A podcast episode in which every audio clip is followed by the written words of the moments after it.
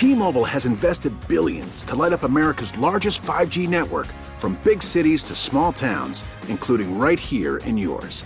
And great coverage is just the beginning. Right now, families and small businesses can save up to 20% versus AT&T and Verizon when they switch. Visit your local T-Mobile store today.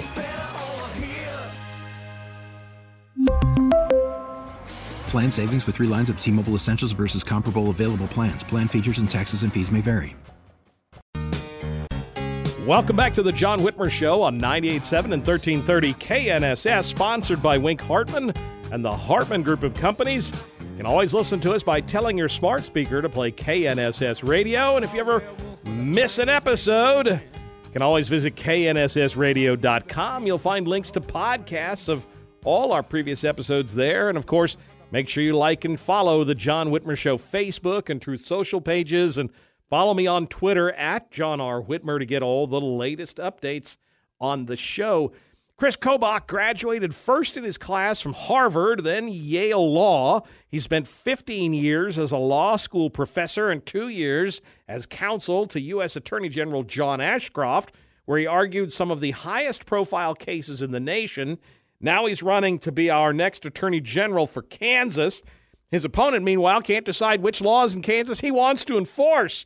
Chris, it's nice to have you back on the show again, my friend. It's uh, been a while. The last time we were together, we, we spent way too much time on a bus. That's right. Great to be with you, John. Um, you know, Chris, I know we, we've talked quite a bit, and I, I, was able, like I said, we spent quite a bit of time out in western Kansas uh, here a week or so ago. You know, it, it's interesting.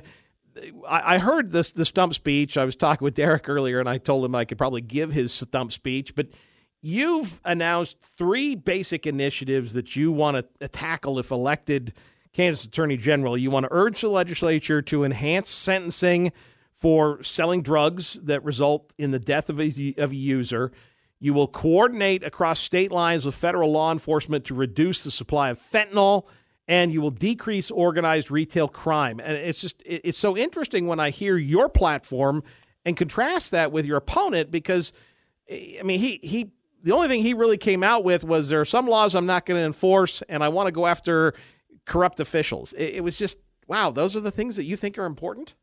Yeah, it's it's this whole campaign, John, has been uh, something out of the twilight zone. I mean, so coming in, uh, coming out of the primary election, all we knew about our, our Democrat opponent was that he is a donor to Joe Biden uh, and he's never argued a case in federal court. So not a good start. He doesn't have doesn't have the experience to do the job. But he, he was keeping his positions really kind of quiet, like he didn't want us to know what his positions are. So it took three debates to pry these positions out of him. It, the classic Democrat strategy, you know, be a hardcore pre- uh, progressive, but don't let the voters know your views anyway, it, one thing after another, uh, we, we learned that, as you mentioned, he's he's not going to defend all Kansas laws. And in the last debate, he says he's going to do a threshold question, look, decide whether the, he thinks the law is constitutional or, in his opinion, and if it doesn't meet his approval, then he won't defend it. I mean, that's not the job of the attorney general. The attorney general doesn't get to sit as a judge over every Kansas law.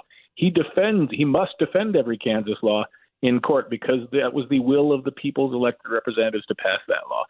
But uh, and then we learned he's uh, not going to defend uh, Kansas if the Biden administration tries to force trans athletes into girls' sports in schools.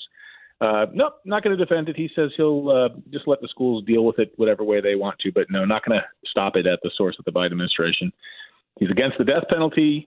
Uh, he apparently is against red flag laws. He says he wants to keep guns out of the hands of dangerous people. Uh, never mind uh, that you can't know that ahead of time usually with uh, these red flag laws. Right. So on issue after issue after issue, uh, he takes the most uh, kind of radical left wing position, but we had to pry it out of him uh, using debates to get, and, and the press, you know, really only got one of those issues out of him on their own. Again, you know, the mainstream media being kind of lazy and not pushing Democrat candidates to answer questions. I, I was shocked. You know, I watched that uh, AG debate on Channel 12, and I, I, was actually shocked when he was asked about that issue with trans athletes. And, you know, whatever. I, people like to make this about transphobia and that kind of stuff. It has nothing to do with that. It's strictly an issue of fairness and, and whether or not it's, it's right for biological males to compete and whether or not they have a, a competitive advantage.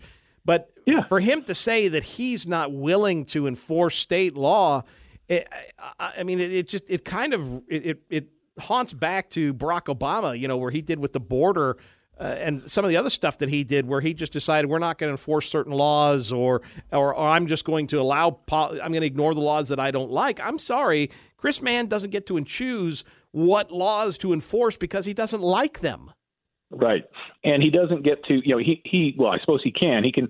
He's basically saying on the trans issue, if the federal government unconstitutionally tries to force Kansas to adopt um, a policy allowing trans males into girls' sports, he's not going to stand up to it. So he, he won't. He'll pick and choose which Kansas laws to enforce, and he won't defend us when the Biden administration uh, oversteps the constitutional lines, which it's done multiple times already. You're not taking my word for it. That's the Supreme Court speaking. You know, and they're going to continue doing this.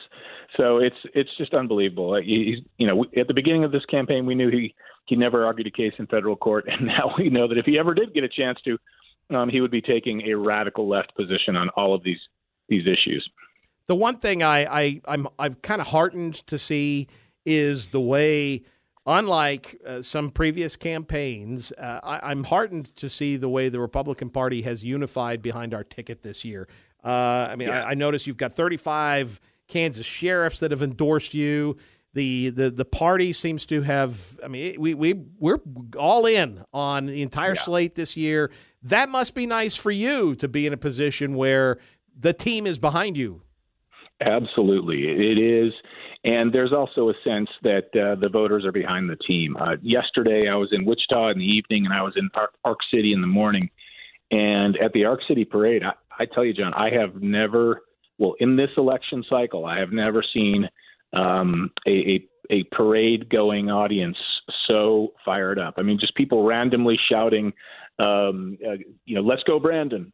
from the from the side, just standing up and cheering. Just visibly excited to see the Republican team on the field. It's like they're just itching to vote. So uh, I, I can definitely feel the wave coming, and it's great to have a united team to uh, to surf it. I know you've been out and about, much like you know the I, we talked to the Attorney General Schmitt in the previous hour. I know you've been out and about. You were down here when the Vice President came to town. What are you hearing from folks when you're talking to them? I mean, do you feel like because I know the advanced voting, you were Secretary of State, the advanced voting numbers aren't very good right now, but that favors us to an extent because a lot of advanced voting is Democrats. What are you hearing?